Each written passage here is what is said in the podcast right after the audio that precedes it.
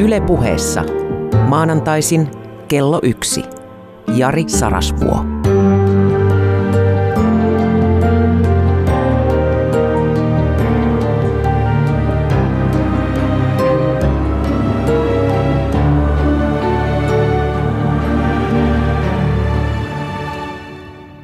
Kuule ystävä.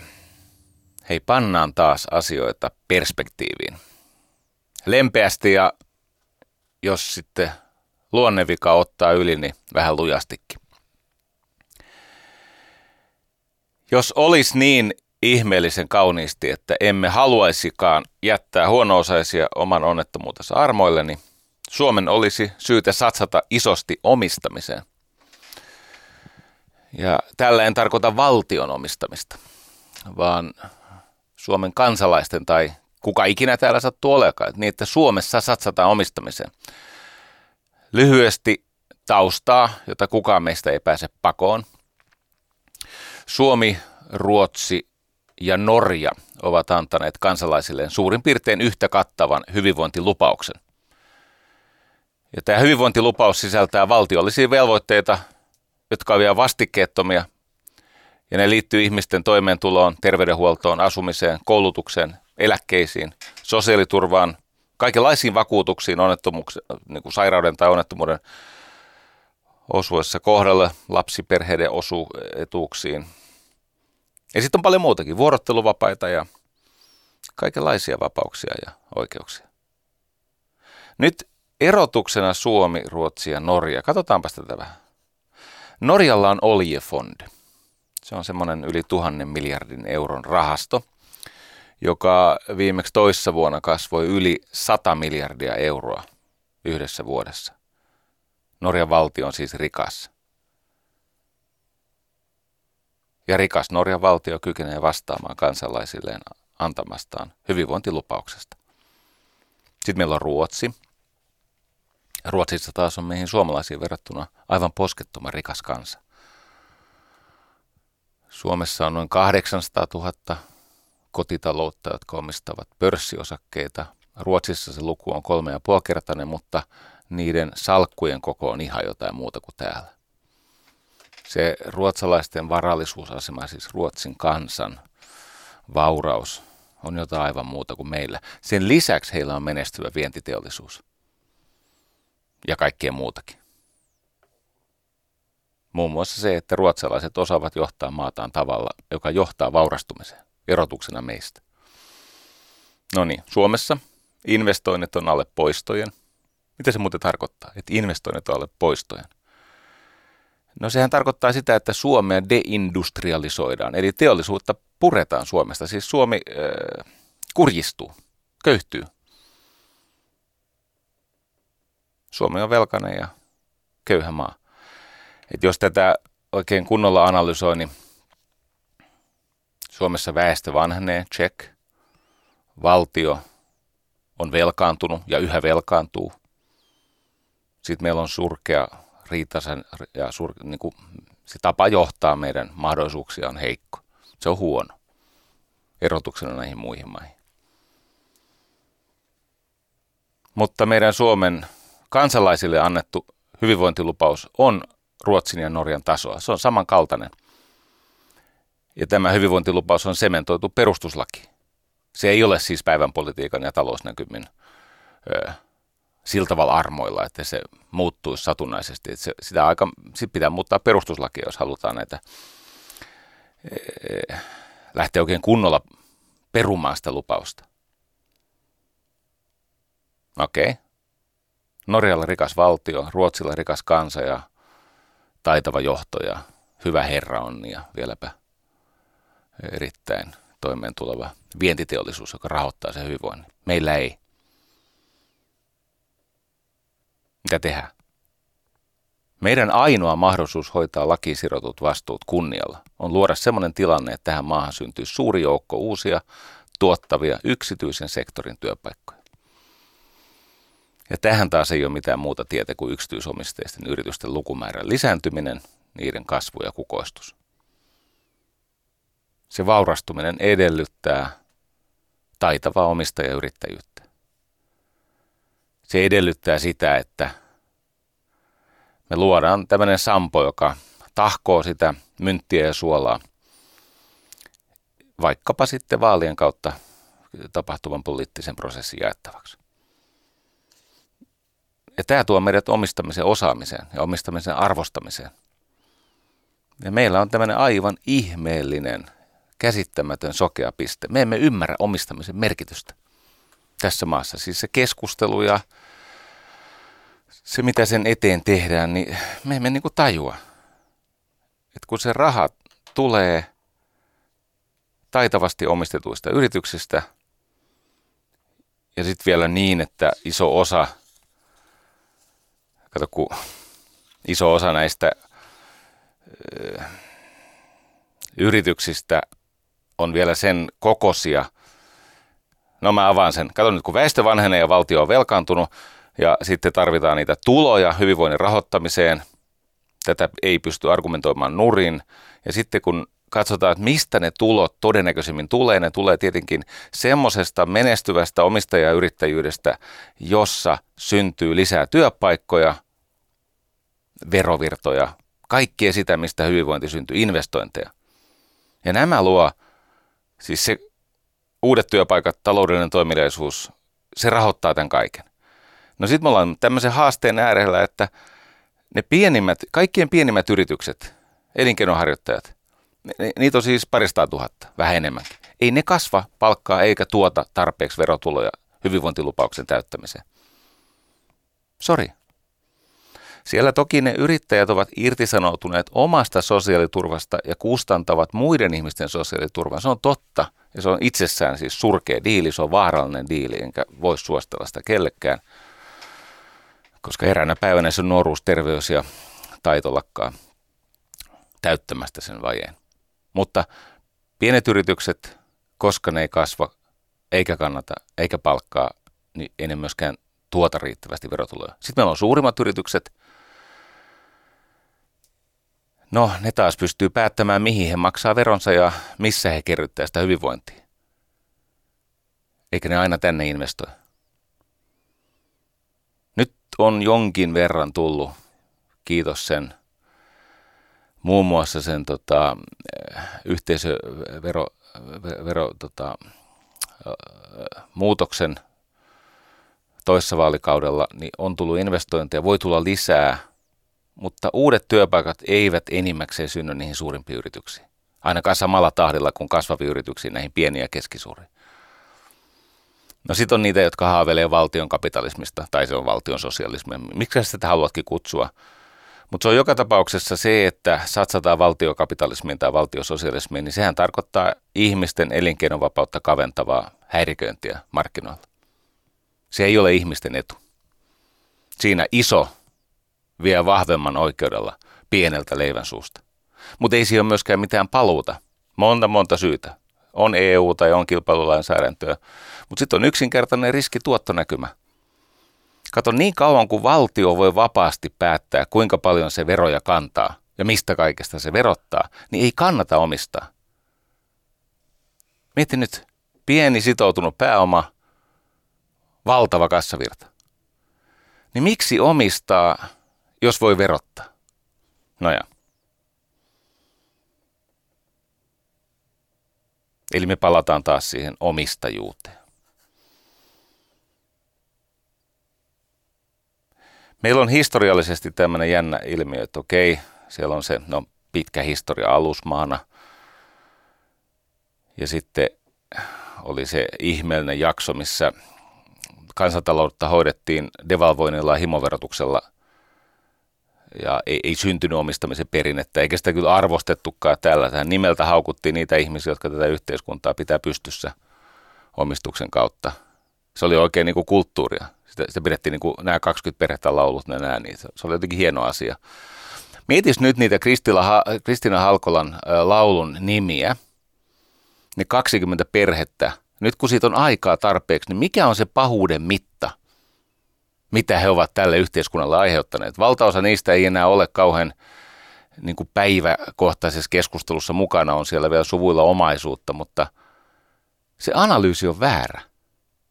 Nehän on valtavia hyväntekijöitä. Ne on tuottanut siis seutukunnille hyvinvointia ja työtä ja toivoa ja toimeentuloa ja, ja vienyt tätä maata eteenpäin, nämä 20 perhettä. Ja vaikka heidän nimensä eivät enää ole ajankohtaisia, niin ihan sama logiikka pätee tähän, tähän päivään. Meillä Suomessa vierastetaan tätä omistajuuskäsitettä. Yksi todiste. Reilusti alle nelikymppinen Tero Luoma kirjoitti kirjan Osaava omistaja. Hyvän omistamisen käsikirja. Se on sikäli, no se on monella tavalla hämmästyttävä teos.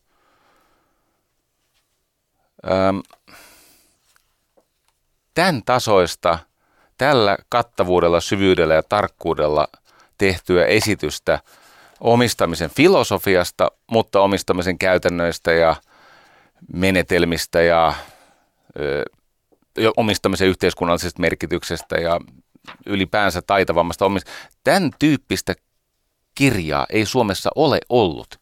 Tai ihan päätöntä. Että miten se on mahdollista? Soitin Tero Luomalle ja mä kysyin, että ihan oikeasti, että eikö muka ole niin kuin vastaava laajuusluokan kirja. Tämä on siis ilmestynyt 2018, viime vuonna. Sanoin, että ei ole. Mä sanoin, miten tämä on otettu vastaan?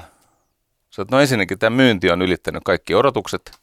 Ei olisi ikinä uskonut, että Suomessa on tämmöistä kätkettyä, patoutunutta kiinnostusta omistusta kohtaan. Mutta sitten hän sanoi kiinnostavan asian. Kun Suomessa on näitä perheyrityssukuja, siis niitä, jotka ylisukupolvisesti rakentaa vaurautta, hyvinvointia, toivoa, yllä, siis omalta osaltaan ylläpitää yhteiskunnan keskeisiä järjestelmiä, niin hän on saanut toistuvasti tämmöisen viestin näiltä perheyrittäjäsuvuilta – he ovat kertoneet Tero Luomalle, että me olemme antaneet sinun kirjasi lapsillemme ja serkkujemme lapsille. Seuraavalla ohjeistuksella. Tämän luette ja sisäistätte ennen kuin osakkeet siirtyvät. Eli ehto sille sukupolven vaihdokselle, että vaihdetaan sukupolvea, tai siis että, että se yritysomaisuus menee eteenpäin seuraavalle sukupolvelle, sitä ei toteuteta ennen kuin vahtivuoron tulevat ymmärtää sen välttämättömän omistamisesta. Tätä omistajuutta pitäisi opettaa koulussa, koska se on hyvinvoinnin perusta.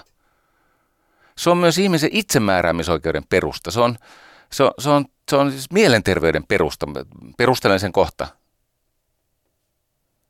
Nyt mä pelkään, että se mitä kouluissa opetetaan on jotain päinvastaista, koska mä oon törmännyt tämmöisiä opettajia, jotka saastuttaa oppilaidensa päätä tämmöisellä sosialistisella propagandalla.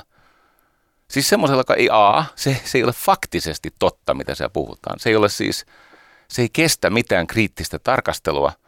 Mutta ennen kaikkea siellä niin kuin edesautetaan sitä, että osa oppilaista alkaa tosissaan uskoa, että tässä on joku vääryys käynnissä, jos joku ottaa riskin, valtavan riskin ja raataa toisten eteen niin, että syntyy yhteistä hyvinvointia. Kato, kun omistaminen on kuitenkin kaikista ihmisen niin kuin, työssä olevista vivuista vahvin, ylittää siis teknologian ja markkinaolosuhteet, ja se johtuu siitä, että omistaminen on niin sidoksissa riskiin. Ja nimenomaan tämmöinen aktiivinen omistaminen on ongelmanratkaisua. Se on, niin kuin Filip Aminov kirjoittaa tuossa Tero Luoman kirjassa, se on omistautumista. Tähän liittyy hyvin mielenkiintoisia asioita.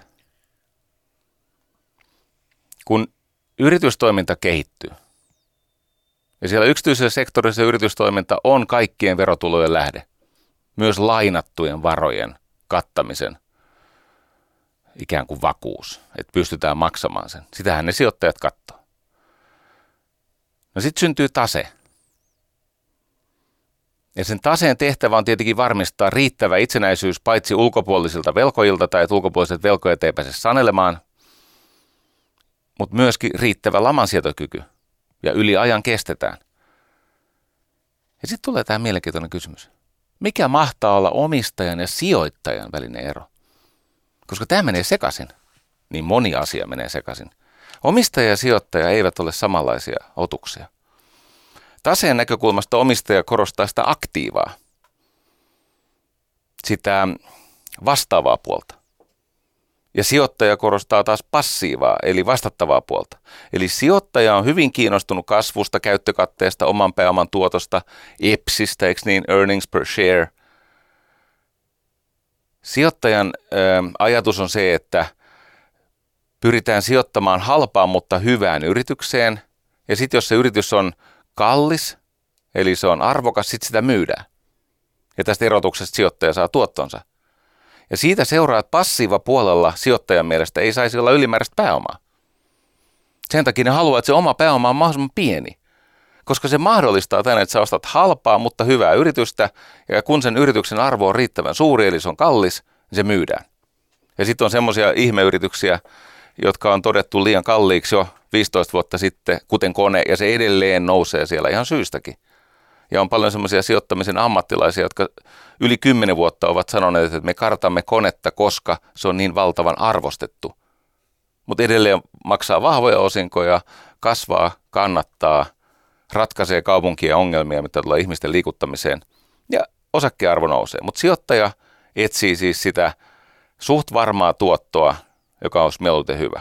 No nyt sitten sijoittajaa kiinnostaa osakkeen tunnuslukuja parantavat toimenpiteet koska niillä vaikutetaan osakkeen potentiaaliseen myyntihintaan lyhyellä tai pitkällä aikavälillä useimmiten lyhyemmällä kuin pitkä, keskipitkällä. Ei ne välttämättä, sijoittajat, ellei nyt jotain Warren Buffetteja, niin, mutta se onkin luonteelta omistaja. Usein on lyhyellä tai keskipitkällä ja painotus vielä siellä lyhyellä. Mutta omistaja, omistaja on erilainen otus. Omistaja ei ole sijoittaja, useinkaan. No sitten myöhemmissä sukupolvissa ovat, kun sitä varaisuutta on niin valtavasti, että pitää hajauttaa sitä riskin takia. Mutta omistaja on kiinnostuneempi liiketoiminnasta, niin kuin tämä Philip Aminov kirjoittaa, että omistaminen on omistautumista. Eli jotta oltaisiin itsenäisiä ulkopuolisista velkojista ja kestettäisiin lamoja, niin korostetaan sitä aktiivaa. Eli siellä, liike, siellähän pohtii siis tämmöisiä, että ketä meillä on töissä millaisia tuotteita ja, ja, ja tota, se liiketoiminta, asiakkaat. Tarkoitus on tehdä pitkä kaari. Mä luin tämmöisen aivan ihanan kirjan, siis kerta kaikki se ihana. Kirjailija on Ryan Holiday. Hän on mun suosikki stoalaiseni.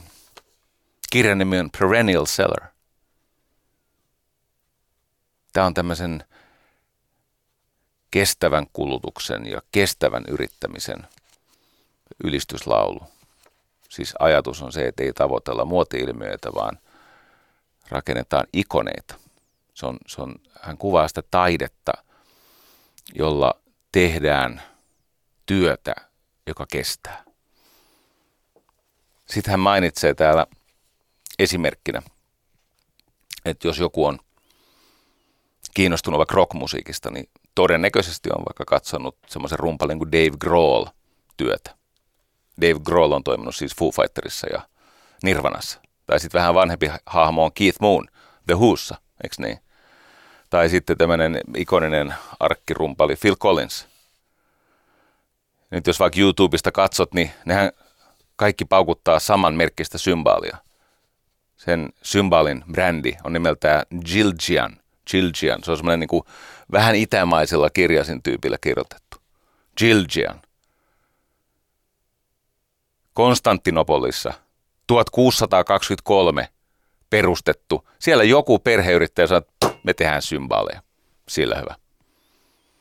Eräänä päivänä ympäri maailmaa ihmiset, jotka soittaa rytmimusiikkia, soittavat meidän symbaaleja. Ymmärrättekö te? Neljä vuosisataa. Tämä on kunnon touhua. Tämä ei ole mitään spekulointia, vaan Konstantinopolissa 1623 Gilgian. Sitten paljon paljon myöhemmin Phil Collins – ja David Grohl ja Keith Moon ja aika monet muut. Saanko kertoa lisäesimerkkejä? 95 vuotta sitten Los Angelesissa siellä äh, Staples Centerin lähellä avattiin kahvila. Kahvilan nimi on Original Pantry Cafe. Original Pantry Cafe. Asiakkaan tuntee sen nimellä Pantry. Ja kun sitä kahvilaa rakennettiin, niin siellä on tietenkin, jos ajattelet tämmöistä isoa amerikkalaista kahvilaa, josta saa ostaa kaiken näköistä suolasta aamiaista ja, ja munakasta ja papuja ja mitä, mitä ne siellä myykää ihmisille. Ja sitten kahvia tietenkin. niin tämä rakentaja kiinnitti tämän rakennuttajan huomiota siihen, että tässä on tapahtunut varmaan joku suunnitteluvirhe, koska etuovessa, takaovessa, varaston ovessa, missään ovessa ei ole lukkoa. Omistaja sanoi, että ei tässä mitään virhettä ole, ei lukkoja tarvita. Miksei? Me emme laita koskaan kiinni. 33 000 peräkkäistä päivää. 792 000 peräkkäistä tuntia, 95 vuotta, ei yhtään sekuntia kiinni. Ei tarvita lukkoja. Siellä palvella asiakkaita, eikö niin? Perennial sales. Siinä on tämmöinen suhtautuminen omistamiseen, että siis, eikö niin, ihmiset tulee ja menee. Syntyy tänne, leikkii, kasvaa, kukoistaa, alkaa kuihtua, kuolee pois. Mutta me rakennamme yrityksiä, jotka on kuolemattomia. Tämä on ihana tarina.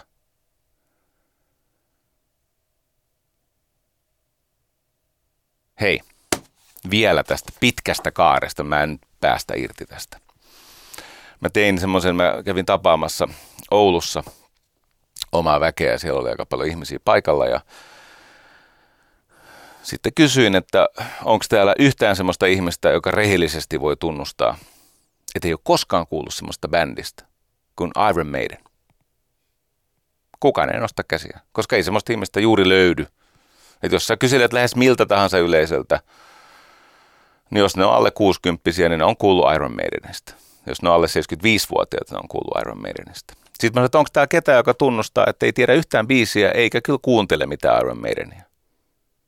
No aika moni nosti kätensä, että joo, ei, ei, ei ole mun musaa.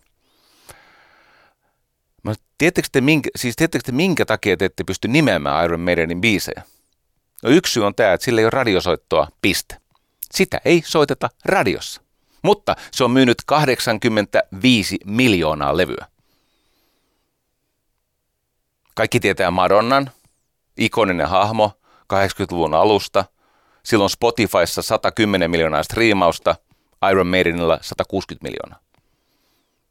Tämä streaming on muuten mielenkiintoinen, koska se kertoo, miten hyvää se musiikki on kaikkien mielestä. Miksi? No kato, kun siinä ei olla levyyhtiön markkinointibudjetin eikä levyyhtiö, siinä ei olla minkään tämmöisen armoilla, eli että onko sulla varaa ostaa levyjä, satsasko se levyyhtiö sinuun artistina ja niin poispäin, tai, tai miten sitä levitettiin. Sitten se, mitä sä voit striimata Spotifysta, niin se kertoo, sä kuuntelet sieltä, mitä sä haluat, eikö niin?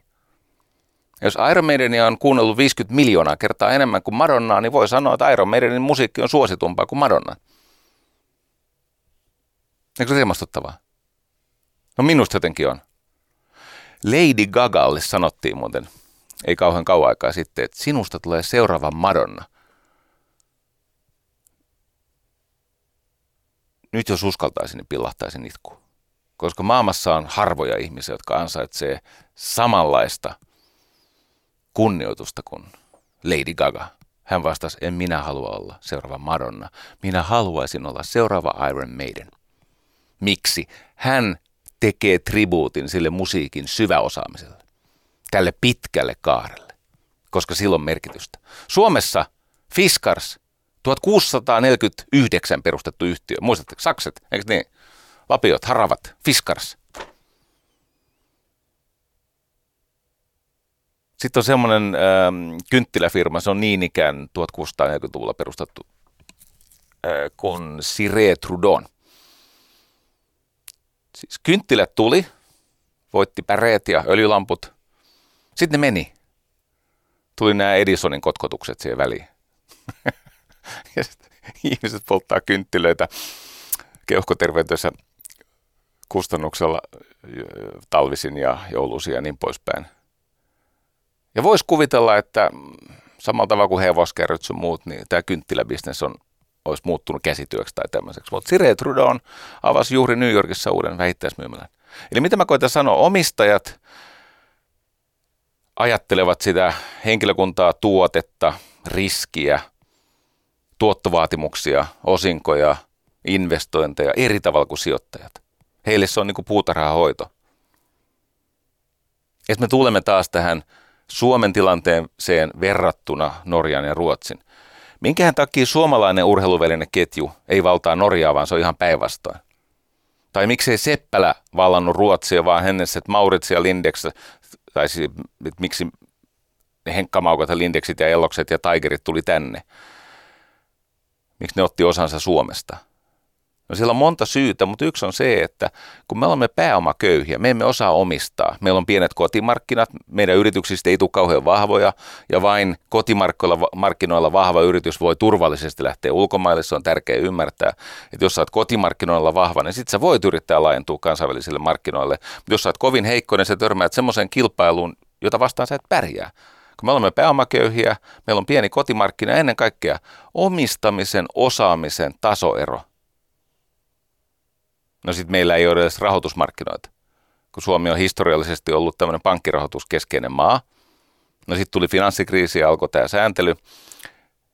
Ja toki nykyisin saa enemmän sitä markkinaehtoista pääomaa yrityksille, mutta se on aika haurasta vielä se osaaminen. Ei se ole vielä, toki, toki niiltä sijoittajilta voi hakea sitä rahaa nykyisin, mutta ajatellaan se miten päin tahansa, niin mehän tarvitsemme näitä menestyviä omistajayrittäjiä mä ajattelen itseäni, niin viimeiset kymmenen vuotta mä oon itse kärsinyt tämmöisestä intressiimpotenssista, tämmöisestä ahneuden vajaatoiminnasta ja siitä syntyy hyvinvointitappioita.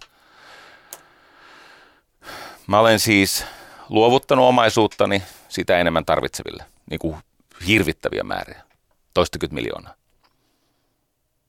Mä oon ollut mielestäni jalo, kun mä en ole halunnut itselleni semmoisia määriä kuin aikaisemmin ja – ollut niin kuin lahjoittajapuolella tai tehnyt paljon töitä ilmaiseksi. Ihan siis valtavasti, käsittämättömät määrät. Mutta tiedätkö, kun sitä tarkastelee vähänkin tarkemmin, niin siitä on ollut vahinkoa ympäristölle. Se mun tapa kylvää omaan raatamisen ja riskihedelmiä maailmalle käsiojossa lähestyviä ihmisten syliin, niin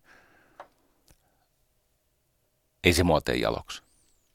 Mutta ei se ole myöskään yhteisen hyvän edun mukaista. Sori nyt vaan. Ei siitä synny sitä, mitä yhteiskunta tarvitsee. Eikä se ole aina edes hyvä niille ihmisille, kun on katsonut sitä nyt toistakymmentä vuotta. Hei, pohditaan sitä omistamista vähän filos, niin kuin syvemmin, filosofisemmin. Tota, omistaminen on siis sitä, että voi päättää jostain resurssista miten sitä käyttää, mihin sen sitoo, mitä siltä resurssin käytöltä odottaa vaikka tuottoa. Ja omistaminen on tietenkin osa ihmisyyttä, koska se aina lopulta palautuu siihen itsemääräämisoikeuteen. Filofo- filosofit on pohtinut esimerkiksi sitä, että voiko ihminen myydä itsensä orjaksi. Että on, onko, onko, jos ihminen omistaa tavallaan elämänsä, tämä on mun elämä, mun ajatukset, mun arvot, mun kyky toimia – mun taidot, mun lahjakkuus, niin voinko mä myydä itseni orjaksi? Ja sitten on päättynyt siihen nämä filosofit, että ei. Että itse asiassa semmoinen tilanne, jossa kaikki käskyvalta päätyy toiselle ja loputon kuuliaisuus jää toiselle, niin se on niin ristiriitainen ja sietämätön tilanne, että semmoinen sopimus itsessään on mitätöitävissä. Se on itsessään mitätöi, niin kuin, mitätöitävä. Eli jos jokin on omaa, niin siitä haluaa pitää huolta, sitä haluaa suojella ja sitä on luontaista kasvattaa. Ja jos taas ei pysty suojelemaan ja kasvattamaan sitä, mikä on omaa, niin siitä katkeroituu. Ja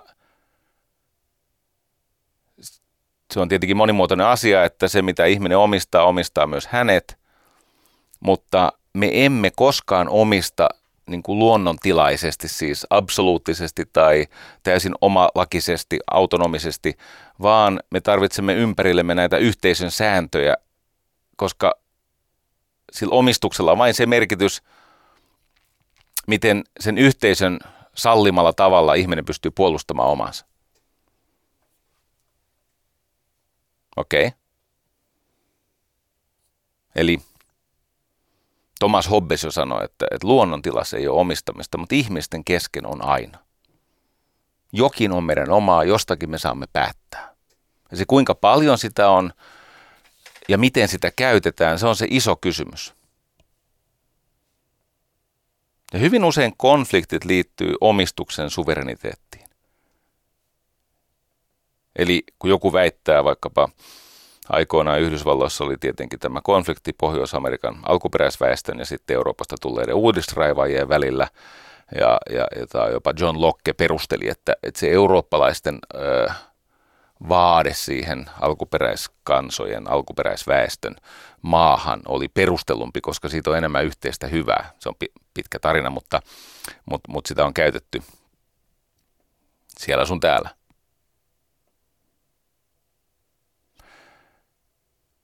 Mennään ihan sinne alkupäähän. Eli o, onko kysymys shareholder vai stakeholder painotuksesta? Tämä on niin kuin omistamisen filosofian ydin. Kato, kun me Suomessa erityisesti me kärsimme tästä Milton Friedmanin kirouksesta, eli Milton Friedman sanoi, että yritystoiminnan ainoa tarkoitus ja tavoite on tuottaa voittoa omistajille. No se ei toki sitä ole, mutta meillähän se kirjoitettiin lakiin. Sivistymättömiä kun olemme. Mehän olemme jossakin määrin tämmöisiä maalaisserkkoja, tämmöisiä tomppeleita, siis tämmöisiä touhoja – kun joku, joku kaukainen ihaltu viisas ihminen, kun se on ollut muodissa, niin, niin se, se on sanonut jotain näin hölmöä, että, että yritystoiminnan ainoa tarkoitus on tuottaa voittoa omistajalle. Yksikään perheyrittäjä ei ajattele näin. Tietenkään. Sehän on siis paljon monimuotoisempi. Siis tämä shareholder, eli se, että mä omistan osakkeet ja niinpä kaikki oikeudet kuuluu mulle, tai, sit, tai että mä tähtään siihen, että, että tämä toiminta on olemassa mua varten, eikä mun muiden oikeuksista tarvitse välittää, ellei mua siihen pakoteta, niin se on ihan hönöilyä, koska kysymys on aina stakeholder, eli se on asianomistajien. Kato, kun eihän meikäläiset kohtele omaa väkeään hyvin ainoastaan, koska se on pitkällä tähtäimellä edistää yrityksen omistajien asiaa, vaan totta kai me kohtelemme hyvin ihmisiä myös sen takia, että se nyt sattuu olemaan moraalisesti oikein. Semmoisen kanssa voi elää ja nukkua yönsä paremmin. Ja, ja, ja se, sitä ei tarvitse siis eri yhteyksissä niin kuin puolustaa, eikä tarvitse pelätä, että noi työkaverit on tosiasiassa ihan helvetin vihaisia mulle. Tämä menee niin kauas kuin tietenkin Platonin ja Aristoteleeseen. Platon oli tämmöinen fasistinen ideologi. Hän jopa lopulta ajatteli, että, että tota, jopa ihmisen lapset ovat ikään kuin kollektiivisessa omistuksessa. Ei eroa ihan hirveästi joistakin nykyajan fasismin muodoista tai sosialismin muodoista. Ja sitten tämä Aristoteles oli taas oli tämmöinen opportunistinen pragmatisti. Platon oli sitä mieltä, että yhteinen omistus on parempi, koska yhteiskunnalliset konfliktit vähenee ja silloin ja vain silloin henkiset arvot pysyvät varallisuuden tavoittelua tärkeämpänä. Se oli Platonin ajatus. no se on totta. Nämä tämmöiset henkiset arvot, ne jää niin kuin, ne jää väistämättä, tai ne saa enemmän huomiota kuin sillä varallisuudella ei enää ole, siihen liittyvällä unelmoinnilla ei enää ole sijaa. No niin, mutta Aristoteles taas oli sitä mieltä, että siis Platonin oppilas oli sitä mieltä, että yksityisyydestä, yksityisestä omaisuudesta pidetään parempaa huolta kuin yhteisesti omistetusta. Hän oli sitä mieltä, että jos sä omistat jotain, niin sulla on tämmöistä kohdekeskeistä tietoa ja siihen liittyvää motivaatiota. Aristoteles oli sitä mieltä, että yksityisesti omistettu on tehokkaampaa kuin yhteisesti omistettu, no se on ihan selvä asia, mutta tänä päivänä löytyy niitä, jotka uskoo, että yhteisesti omistettu olisi jotenkin tehokkaampaa. No ei se nyt näytä siltä. Ei edelleenkään näytä siltä ja läpi, läpi vuosisatojen tämä on niin kuin toteen näytetty ja viisaammat ihmiset on vetänyt siitä kiteytettyjä johtopäätöksiä, tutkinut tätä asiaa, mutta aina vaan jostakin ne tulee, kun murmelit, lin, tiedätkö Linnanmäellä, kun se on se, mistä ne tulee kolosta ne groundhogit, nämä fucking murmelit, jos sä paukuttelet niitä, että aina kun sä osut yhtä päähän, niin toinen, toisesta kolosta pulpahtaa tämmöinen sosialisti. Yksityisesti omistettu hyödyttää kaikkia, kunhan nyt tärkeä juttu, kunhan omistajien tarpeiden ylittävältä osalta ylijäämä jaetaan muille. Nyt kun me mennään pidemmälle tässä, niin huomataan, että nämä, jotka propagoivat ihmisen oikeutta omistaa jotain, esimerkiksi yritys tai koti tai maata tai niin poispäin, viljellä sitä, niin siellä on lähes aina tämä reunaehto. Sitten kun me mennään näihin omistuskriitikoihin, mä tarjoan sulle niitäkin, niin niillä on tämä sama ajatus. Kuuntele tarkkaan. Yksityisesti omistettu on tehokkaampaa, on siis Aristoteles. Yksityisesti omistettu on tehokkaampaa kuin yhteisesti omistettu. Check. Mutta yksityisesti omistettu hyödyttää kaikkia, kunhan omistajien tarpeiden ylittävältä osalta ylijäämä jaetaan muille. Kelle muille? No työntekijöille esimerkiksi. Valtiolle, veroina, sijoittajille, osinkoina. Tai investoidaan siihen, tiedätkö, siihen, se menet kaupunginjohdon luokse ja sanoo, että voitko kaavoittaa tuon tontin, mä laitan tuohon tehtaan. Sanoit, joo. No sitten syntyy toimeentuloa ja niin, kaiken näköistä hyvää, siis tulevaisuus. Ja näinhän perheyritykset toimii. Eli kiteytyksenä siitä Aristoteleen ajatuksesta ajattelin, että siinä on neljä kohtaa, että se on tehokasta ja sitten hänen mielestään, hän oli siis ihan eri mieltä kuin Platon, hän oli sitä mieltä, että itse asiassa nimenomaan yhteisesti jaetusta omaisuudesta syntyy riitoja.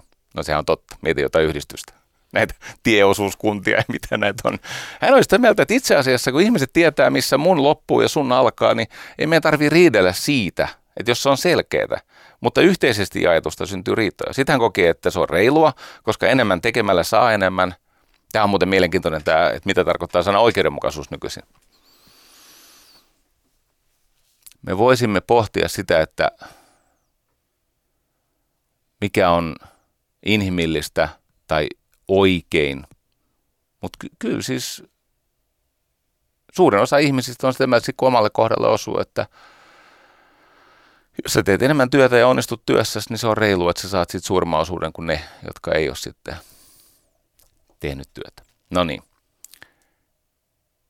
Ja sitten hän oli sitä mieltä, tämä Aristoteles, että se on myös hyveellistä.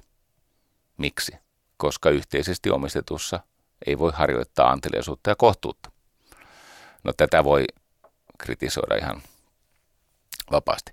Ei se muuten se ekonomisti Friedman, ei se tietenkään kaikessa ollut väärässä. Tämä oli vaan musta niin kuin liian jyrkkä tämä hänen ajatuksensa siitä yritystoiminnan omistamisen todellisesta ainoasta tarkoituksesta. Mutta kyllähän siinä oli oikeassa, että öö, mehän käytämme omaa rahaa huolellisemmin ja tuhlaamme huolettomammin toisten rahaa tai yhteistä rahaa, varsinkin muiden. Sekä äh, Jean-Jacques Rousseau että Thomas Aquinolainen, he kannattivat jaettua omistajuutta. Mutta he olivat sitä mieltä, että on moraalisesti perusteltua omistaa yksityisesti, kunhan se palvelee kaikkien hyvää. Et silloin kun se palvelee kaikkien hyvää, niin se on per, moraalisesti perusteltua omistaa yksityisesti. Aquinolainen oli, oli siis ähm, tosi selkeä tässä, että hän, hän oli sitä mieltä, että jokaisella on oikeus saada tarpeensa mukaan yhteisestä puulista. Eli että jos joku on tarpeessa, niin omistajalla on velvollisuus antaa se hänelle. Tietenkin sillä oletuksella, että osallistuu siihen omaisuuden kerryttämiseen. Ja Rusoon yhteiskuntasopimuksessa se yksityinen omistus perustuu siihen, että se hallintaoikeus lunastetaan työllä ja riskillä. Eli jos sä jotain hallitset, sun pitää sitä kehittää. Täytyy tehdä työtä, investoida, viljellä, rakentaa tulevaisuutta, yhteiskuntaa. Ja vasta näitä tekoja kunnioitetaan omistajuuden perusteena. Et pelkästään se, että sulla on jotain ja se on passiivista, niin se oli Rusoon mielestä, eikö niin, haltuunsa sai vallita, äh, tai Ruso ajatteli näin, että haltuunsa saa vallata vain sen, mitä tarvitsee. No sitten oli tämä Locke, jota mä mainitsin, John Locke.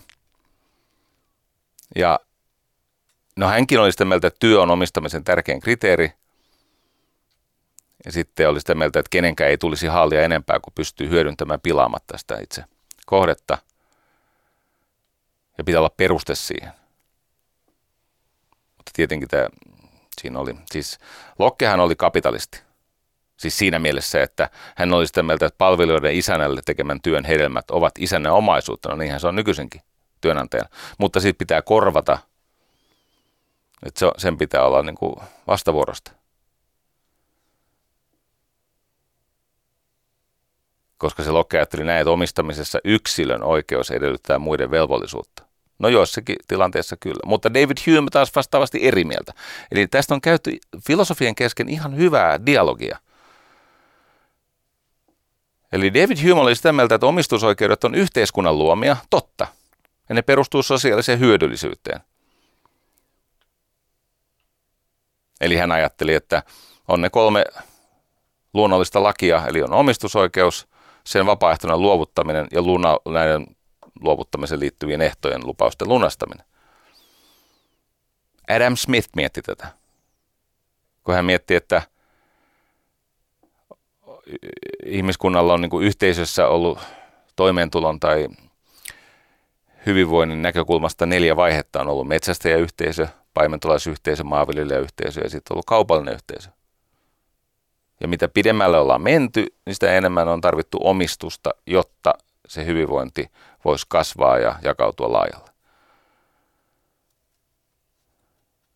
Sitten on ne yksityisomaisuuden kriitikot, esimerkiksi John Rawls, Robert Owen, Karl Marx. Mä en ole muuten tämmöisten asioiden suhteen sokea. Jos joku on kuunnellut näitä Yle Puheen monologisarjoja tarpeeksi pitkään, niin mä perehdyn mielelläni semmoisia ajatuksia, jotka riitelee omien aikaisempien ajatusteni kanssa.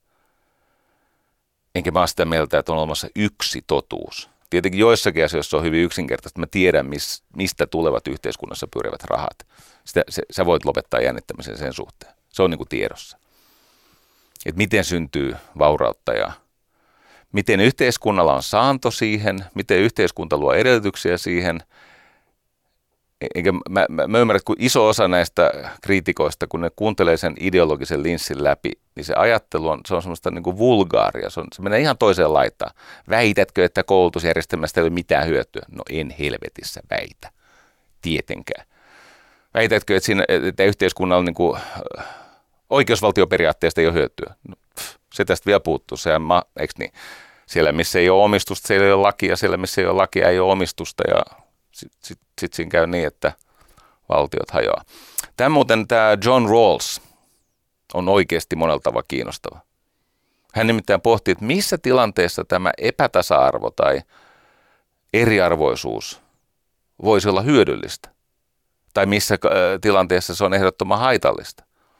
No se on haitallista silloin, kun se tekee niiden ihmisten pääsyn valtaan, ja vaikutus, niin kuin, va, vaikutusmahdollisuuksiin, joilla ei ole yhtä paljon resursseja vaikeaksi tai mahdottomaksi.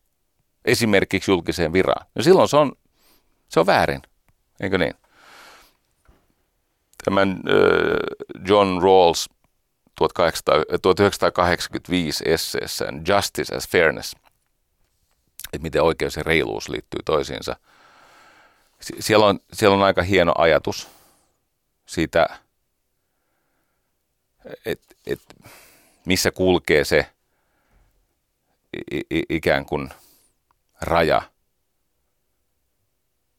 Et yhteiskunnan pitäisi tietenkin antaa jäsenilleen suurimman mahdollisuuden, mahdollisen vapauden ja sitä rajoittaa tietenkin se, että yhden vapaus ei saa loukata toisten vapautta ja sitten sitä oikeudenmukaisuutta valvotaan siltä tavalla, että epätasa-arvo ei saa estää niitä, joilla on vähemmän pääsemästä eteenpäin. Eli jos heidän mahdollisuutensa ei ole samat, niin sitten se on päin helvettiin. No sitten meillä on tilanteita, jossa, jossa tämä toteutuu. Kuka tämä Robert Owen oli? Se oli osuuskuntaliikkeen puolesta puhuja. Hän vastusti siis kapitalismia ja, ja tämmöisiä niin keskittyviä omaisuuksia, yksityisomistusta siitä näkökulmasta, että kun jollakin on tarpeeksi paljon, niin se pystyy sillä pääomallaan kuivaamaan kaikkien muiden mahdollisuudet. Ja hänen ratkaisunsa oli tämmöinen kollektiivi, siis osuuskunta, eikö niin? Suomessa vaikuttaa tällainen aivan erityinen hahmo. Hänen nimensä on Matti Norri. Hän on asianajaja mutta mut hän on hyvin oppinut mies. Hän ei ole siis tiedemies, mutta hän on kirjoittanut omistamisesta kenties yhden parhaista filosofisista teoksista. Terra Cognita, Jumala Kimmo Pietilästä siunatkoon, uskomaton elämäntyö. Toivottavasti joku on sua joskus kiittänyt. Kimmo Pietiläisen Terra Cognitassa 2005 julkaistu Omistan olen – jossa Matti Norri perustelee aika, aika huolella sitä, miten yksityislaki perustuu omistamiseen. Et, et me, meidän niin oikeusvaltion yksi lähtökohdista on, no totta kai Magna Carta ja niin poispäin, on omistaminen. Ja sitten miten sen omistamisen seuraamuksena on mahdollisuus vaihtaa ja sitten ne sitoumukset tai lupaukset, velvoitteet ja vastuut, mitkä siihen vaihdantaan kuuluu. Ja sitten hän toteaa, että siellä missä ei ole omistusta, siellä ei ole lakia ja siellä missä ei ole lakia, ei ole omistusta. Tarkoittaa siis sitä, että luottamus on lain peruskäsite. Luottamus mihin? Siihen, että kunnioitetaan ihmisten omaa, siis että, että joku suojelee ihmisten omaa. Mä soitin tälle Matti Norrille. Sunnuntaina hän oli tullut kävelyltä, häiritsi hänen sapattiaan. Ja hän sanoi, että joo, hän kirjoitti kymmenen vuotta sitä, että kun hän ympäri maailmaa lenteli ja siihen aikaan ei ollut vielä näitä jatkolentoja, niin paljon tarjolla nykyisin, niin hän istui paljon lentokentillä ja sitten hän siellä pohti ja saneli tätä omistamiseen liittyvää oikeusfilosofista teostaan, sitä omistan, olen. Ja hän alkoi pohtia sitä omistamisen, moraalin, luottamuksen ja lain välistä yhteyttä. Jopa muutamat tämmöiset niin kuin ihan siis omistamiseen liittyvät tieteentekijät ovat tunnustaneet Matti Norrin erinomaisen työn. Mä luettelen muutaman vielä, koska tämä ansaitsee sen. Tämä lähetys ansaitsee myös yleissivistyksellistä pohjaa, eikä pelkästään näitä itsestäänselvyyksiä, että miten rahoitetaan hyvinvointilupaus. On kyllä pakko sanoa, että kun meillä ei ole sitä rahaa niin kuin ruotsalaisilla ja norjalaisilla. Eli me tarvitaan niitä menestyviä yrityksiä ja hyviä työpaikkoja yksityisellä sektorilla, jossa palkkasumma nousee. Niin silloin ehkä ei kannattaisi demotivoida näitä yrittäjiä vaikkapa verottamalla heitä ankarammin. Ne nyt joka tapauksessa on jo, se on lähtökohtaisesti aika rankka diili. Irtisanoutua omasta sosiaaliturvasta, kustantaa kaikkien muiden sosiaaliturvaa ja maksaa niitä veroja. Siis mä tiedän, että joku kuvittelee tuolla, että, että alvi on niin kuin, että se on asiakkaiden maksama vero, mutta tervetuloa perehtymään siis pienten yritysten kirjanpitoon. Niin mä voin näyttää, että ihan aina ei ole kaikki alvit mahdollisia vähentää. Että kyllä se noin alkuun. Sitten kun on tarpeeksi volyymia, kun on, on isot ostot ja niin sitten se, on, sit se on vähän, se keikkuu parempaan suuntaan. Mutta hei, semmoinen ympäristöfilosofi kuin Markku Oksanen. Hmm. Hänellä on tota, tässä Tero Luoman osaava omistaja kirjassa kerta kaikki se hieno teksti, jossa hän toteaa vaan, että omistaminen merkitsee suurinta tunnustettua intressiä omistuskohteeseen. Tämä, miksi mä sanon tämän, on se, että mä tässä lähetyksen aikana haluan monen kertaan osoittaa, että se on sosiaalinen konstruktio, eli se on sen ympäröivän maailman, tämän yhteiskunnan, yhteisön tunnustama asia, että jo, jollakin on se päätösvalta tai suurin intressi. Huomaa suurin, ei ainoa intressi. Kato kun... Okei. Okay. Vähän tähän tota Milton, Erik, äh, Friedman, Milton Friedman kritiikkiin. Saksassa, Saksan liittotasavalta, niin siellä perustuslaki tuli voimaan 1949. Grundgesetz, perustuslaki. Siellä on kuuluisa artikla 14. Siinä artikla 14 Saksan liittotasavallan perustuslaissa ensin tunnustetaan yksityisomistuksen oikeutus ja omaisuuden suoja, mutta heti perään seuraa. Seuraava teksti. En sano sitä saksaksi kuin osa, mutta osaan sanoa sen suomeksi. Ja tämän on pätevät koulutetut ihmiset kääntänyt mua varten. Mulla on kaikki syy luottaa, että tämä on käännetty oikein. Omistaminen velvoittaa. Sen käytön tulee myös palvella yhteistä etua. Siis tämmöinen äh, uusliberalistinen, tämmöinen vulgaarikapitalistinen ajatus, että tämä pelkästään tällä shareholder valuella on arvoa, niin se on minoriteetti omistamiseen liittyvässä ajattelussa. Se on siis niin kuin sivuhuomautus. Se on, se on vaan tämmöinen, kun, eikö niin, ihmiset tykkää erilaiset pornosta, niin jollekin se porno on tosi ronskia ja kummallista. No niin, No nyt sitten amerikkalainen omistusteoreetikko Gregory Alexander toteaa, että saksalainen omistuskäsitys poikkeaa angloamerikkalaisesta käsityksestä siinä, että omistaminen taloudellisena oikeutena jää taka-alalle. Ja etualalle nousee omistaminen, ihmis, omistaminen ihmisarvoisen elämän mahdollistajana. Myös muille kuin omistajalle itselleen. Tämähän on, tämän takia nämä perheyritykset on ne hyvin. Tuossa on totta, että ne perheyritykset on pörssissäkin niin kuin kasvottomasti omistettuja yrityksiä parempia. Eli niillä on korkeammat oman pääoman tuotot ja liikevoittoprosentit ja paremmat osinkotuotot. Ne on siis muutenkin parempia yrityksiä, mutta ne on myös moraalisesti kestävämpiä. Miksi? No kun ne on ihmisiä, jotka ovat ylisukupolvisessa suhteessa työntekijöihinsä, asiakkaisiinsa, kumppaneihinsa, yhteiskuntaan. Ne on suuria hyväntekijöitä – Herlinin veljekset eivät niin hyvin tule toimeen keskenään, toivottavasti nykyisin paremmin kuin tässä toistakymmentä vuotta sitten, mutta se yhden asian ne pystyy tekemään yhdessä. Ne putsaa ton Itämeren. Hmm. Siihen ne pystyy. Because I can tyyppisesti. Joo, ehkä ne löytää sen, Ilkka ja Antti löytää siitä Itämeren putsaamisesta. Sitten on vielä Jon Nurminen. Jumalauta, mitä jengiä. Nyt niillä on kato tämmöinen, vähän niin kuin Antero Vartijan kompenseet, niin niillä on tämmöinen, että tota, kuin helvetisti 10 eurolla saikaan kuinka monta kymmentä kiloa sitä sinilevää saa ulos sieltä Itämerestä, jos ymmärtää Jon Nurmisen säätiö. Eli siellä on tällaista. Tota, eli ajatus on se, että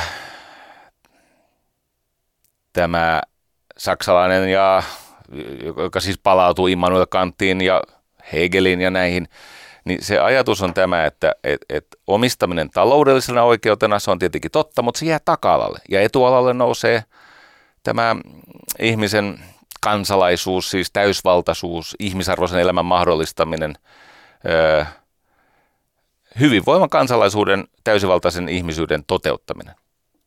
Ja omistaminen on siis hyvää poliittista järjestystä, yhteiskuntajärjestystä.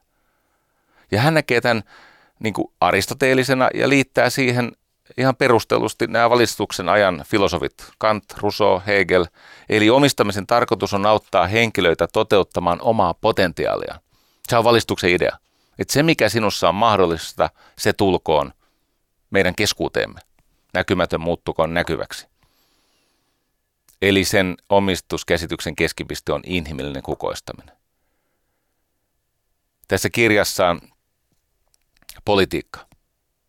Alexander kirjoittaa, että selvästikin on parempi, että omistus on yksityistä, mutta sitä on käytettävä yhteisesti. Tämän aikaansaaminen on lainsäätäjän erityinen tehtävä. Koska se on tehokasta. Hmm. Ja siellä käydään isoa keskustelua siitä, että onko se omistamisen perusluonne tämmöinen ikään kuin ykseysnäkemys, eli se on poissulkeva, eli, eli se on vähän niin kuin Steinbeckin, Steinbeckin kirjassa Vihan hedelmät, niin hän kuvaa sitä, että, että jos miehellä on vähän maaomaisuutta, tuo maa on hän itse. Se on osa hänestä ja hän on aivan, ja se on aivan kuin hän. Tuo maa on hän itse ja jollakin lailla hän itse on suurempi, koska omistaa sen. Sitten Steinbeckin vihan hedelmät kirjassa ja jatkuu niitä jo suurmaanomistaja. Se taas on omaisuutensa renki ja siksi omaisuutta on pienempi. Jopa oma, tota, omistuskriitikko Proudhon, eikö niin? Pierre Joseph Proudhon. Terveisiä anarkistikavereille. Niin hän totesi, että kun on olemassa semmoista ykseyttä, siis omistuksen ykseysnäkökulmaa, missä kaikki, mikä kuuluu minulle tämän oikeuden ansiosta, on yhtä pyhää kuin persoonani. Se on vertani, elämäni. Se on minä itse. Ken kajoaa siihen, kajoaa silmäteräni. Mutta tämä on poissulkeva, tämä on eksklusiivista. Ja tässä se, mitä sä omistat, ihminen identifioituu. Mutta sitten on olemassa toisenlainen tapa lähestyä tätä. Se on nimeltään kimpputeoria. No siinä, nyt tämä muuttuu mielenkiintoiseksi, Siinä omistusta ajatellaan, että se, se koostuu velvollisuuksista, vastuista ja lopulta se ohittaa omistamisen käsitteen itsessään. Eli semmoinen oikeustieteilijä kuin Thomas C. Gray toteaa, että joo, puhe omaisuudesta on pirstoutunut tämmöiseksi epäjatkuvaksi kielenkäytön joukoksi. Ja sitten hän väittää näin, edistyneet kapitalistiset taloudet voisivat helposti toimia ilman omaisuuden käsitettä. Tämä on totta. Esimerkiksi jakamistalous vie meitä kohti tämmöistä. Sitaatti. Mitä tällöin joidenkin vasemmistolaisten kannattama ajatus omaisuudettomasta yhteiskunnasta voisi tarkoittaa, kun ei ole omaisuutta lakkautettavaksi?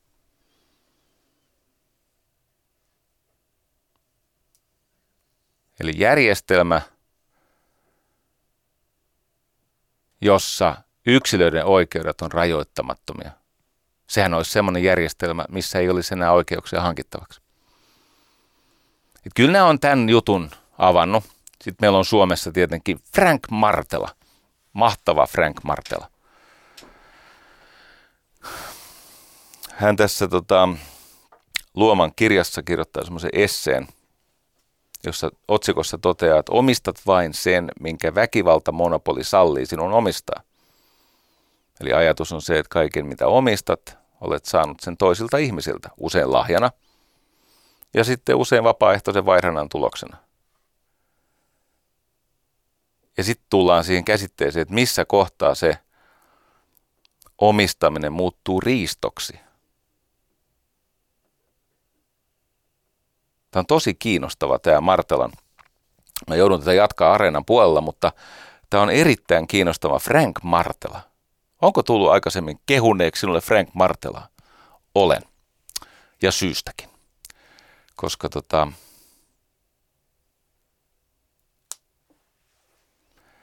hän toteaa esimerkiksi tämmöisen, tämä ikivanha ajatus, kel onni on se onnen kätkeköön ainakin Eino Leino on siitä puhunut. Nimittäin tämä yhteisön kyky ottaa väkivalloin jotain, minkä, mitä yhteisö ei koe oikeutetuksi. Eli jos kyky puolustaa väkivallon omaisuutta on pienempi kuin sen omaisuuden maine, niin ennemmin tai myöhemmin tulee joku vahvempi ja se ottaa sen pois. Ja tämä vie meidät siihen, että missä vaiheessa se omistaminen sairastuttaa sen omaisuuden haltijan niin, että alkaa omistaa muiden kustannuksella. Ja mitä siitä silloin seuraa? Daron Acemoglu ja James Robinson sanoi, että tämmöinen omistusoikeuteen ylhäältä päin suuntautuva uhka on keskeisessä roolissa siinä, miksi valtaosan ihmiskunnan historiaa, innovaatiot ja talouskasvu ovat olleet niin hitaita. Ja mitä me tarvitsemme seuraavaksi, jotta tämä olisi reilumpaa ja hyödyllisempää kaikille. Talous jatkuu areenan puolella. Tarina Kongosta. Tämä on peräisin siitä Frank Martelan tekstistä. Omistat vain sen, mitä, minkä väkivaltamonopoli sallii sinun omistaa. 1483 portugalilaiset saapuivat Kongoon ja Kongo oli silloin erittäin kukoistava kuningaskunta. Itse asiassa Kongon sen aikainen pääkaupunki Mbaza, Mbaza oli isompi kuin Lonto. Nyt hyvin mielenkiintoista oli se, että e, kongolaiset, ne olivat totta kai hyvinvoivia kuin olivat siihen aikaan, ne olivat hyvin uteliaita, että mitähän kaikkea näillä portugalilaisilla on tuomisinaan, mitä kiinnostavaa että tuovat. Niin nämä kongolaiset eivät olleet kiinnostuneita aurasta, vaan aseista. Ja sitten portugalilaiset ihmettelivät, että miksi tämä aura, siis niin kuin viljelemiseen, sen tuottavuuteen niin paljon vaikuttava työkalu nimeltä aura, miksi ei se kiinnosta. Ja syy oli kuningas. Koska kuningas, jos kuka tahansa viljeli tehokkaammin, niin se ylimääräinen vilja, jota sä et tarvinnut pysyäksesi elossa ruokaa ruokkiaksesi perhettäsi, niin se vilja veti veksi. Eli ei ollut siis kannustinta, kun ihmisen toiminta ohjautuu näistä insentiiveistä, kannustimista. Siis, no, talous on itsestään selvästi insentiivien funktio, mutta kannustimet vaikuttaa kaikkien motivointumiseen. Niin tietenkin niitä kiinnosti aseet sen takia, että ne aseet saattoivat heidän ajatuksessaan antaa vähän suojaa. Eli jos siihen omistusoikeuteen kohdistuu ylhäältä päin uhkaa, on se sitten joku ryöstöjoukkue tai, joukkue tai sitten joku tämmöinen niin yhteiskunnallinen riistoporukka, niin talouskasvu, innovaatio, hyvinvoinnin jakautuminen, ne on hitaita. Sitten taas, jos ollaan tämmöisten tasavertaisten taloudellisten instituutioiden maailmassa, niin ne ruokkii taloudellista aktiivisuutta, siis taloudellista toimeliaisuutta, tuottavuuden kasvua, vaurautta. Millaiset valtiot epäonnistuu? Ne, jossa se omistamisen oikeutus ja omistamisen rakenne murtuu. Vaikka olisi millaiset tulot, niin mikään valtio ei kestä sitä. Nyt kun mä juttelen näiden mun vasemmistokavereiden kanssa, ne aina kieltää puhumasta Venezuelasta. Ne kieltää puhumasta Neuvostoliitosta tai Pohjois-Koreasta tai milloin mistäkin. No, mikä argumentti se on? Siis Venezuelassa juuri on käynyt näin, että siellä se omistusrakenne murtu ja se tuhoutuu se maa lyhyessä ajassa. Eli sellaiset valtiot epäonnistuvat, jotka riistävät taloudelliset, joiden, joiden siis nämä taloudelliset instituutiot, niin kuin valtakeskittymät, riistävät, eivätkä kannusta ihmisiä säästämään, investoimaan tai innovoimaan. Okei, toinen esimerkki. Neulomiskone on kehitetty jo 1589. Sellainen pappi kuin William Lee keksi tämmöisen. Sen käyttöönoton esti kuningatar, Englannin kuningatar. Miksi? Koska se häiritsi sen aikaista valtatasapainoa. Uhkasi sitä rakennetta, josta myös kuningatar sen oman legitimiteettinsä ammensi. Eli nämä riistävät talousjärjestelmät, epädemokratia, ne tukahduttaa innovatiivisuutta. Dennis Papin, Papin, Papin. No joo, ehkä Papin. Koska Saksassa 1705, höyrylaiva, niin eh, valtaa pitävien siunauksella ja ehkä kannustuksestakin, niin paikalliset venekuskit pirstoi tämän prototyyppi paskaksi. Papin kuoli köyhyydessä. Ja joskus tämä on ihan hulvatonta. Pyhän tai pyhä saksalais-roomalainen keisarikunta, sillä oli tämmöinen neropatti kuin Frans ensimmäinen 1802, niin se kielsi tehtaiden perustamisen viiniin. Se vastusti rautateiden rakentamista, koska jotenkin se häiritsi. Mutta hei, näitä niin kuin etujärjestöjä, jotka on tosiasiassa luddiitteja. Niitä on tänä päivänä. Häiritään tämmöistä. Frank Martella kysyy hienosti, että no, m- miten tämä omistaminen kannattaa järjestää? No siellä on, se palautuu kahteen kysymykseen. Yksi on se, että mitkä ovat ne itseisarvot, joita yhteiskunta pyrkii edistämään. Ja sitten kaksi, että minkälainen omistusoikeuksien, varojen tai verojen, sanktioiden oikeuksia, siis ylipäänsä velvollisuuksien yhdistelmä parhaiten edistää näitä itseisarvoja. Ja käytännössä mikä tahansa tapa järjestää omistus on yhteiskunnassa perusteltu, jos se on vaihtoehtojan parempi vastaus näihin kahteen kysymykseen. Hmm. Joo. Se tästä filosofiasta toistaiseksi. Saatan palata vielä tähän innostuksissani. Ihmisillä on sellainen taipumus, että yksilöt saattavat käyttää sitä jaettua resurssia yhteisen edun kustannuksella. Ja mitä suurempi joukko, sitä suurempi on houkutus vapaamatkustaa. Sitten jos on pieniä ryhmiä ja pidempi muisti siitä, mitä kukin on tehnyt missäkin tilanteessa, niin silloin se yhteistyö ruokkii tuottavuuden kasvua ja hyvinvoinnin jakamista. Ja tämä yhteistyö perustuu siihen, että hyvin usein, siis se on, se on tehokkaimmillaan silloin, kun, kun ryhmät on kohtuullisen pieniä ja ihmiset muistaa pitkään, kuka mitäkin teki yhteisten resurssien käytössä. Ja sitten voidaan pohtia, että no millainen se, millainen se hyvä, hyvin omistettu yritys, josta, josta hyvinvointia syntyy sitten yhteiskunnan jaettavaksi. Ja sitten yhteiskunta huolehtii siitä, että edellytykset myös tulevaisuudessa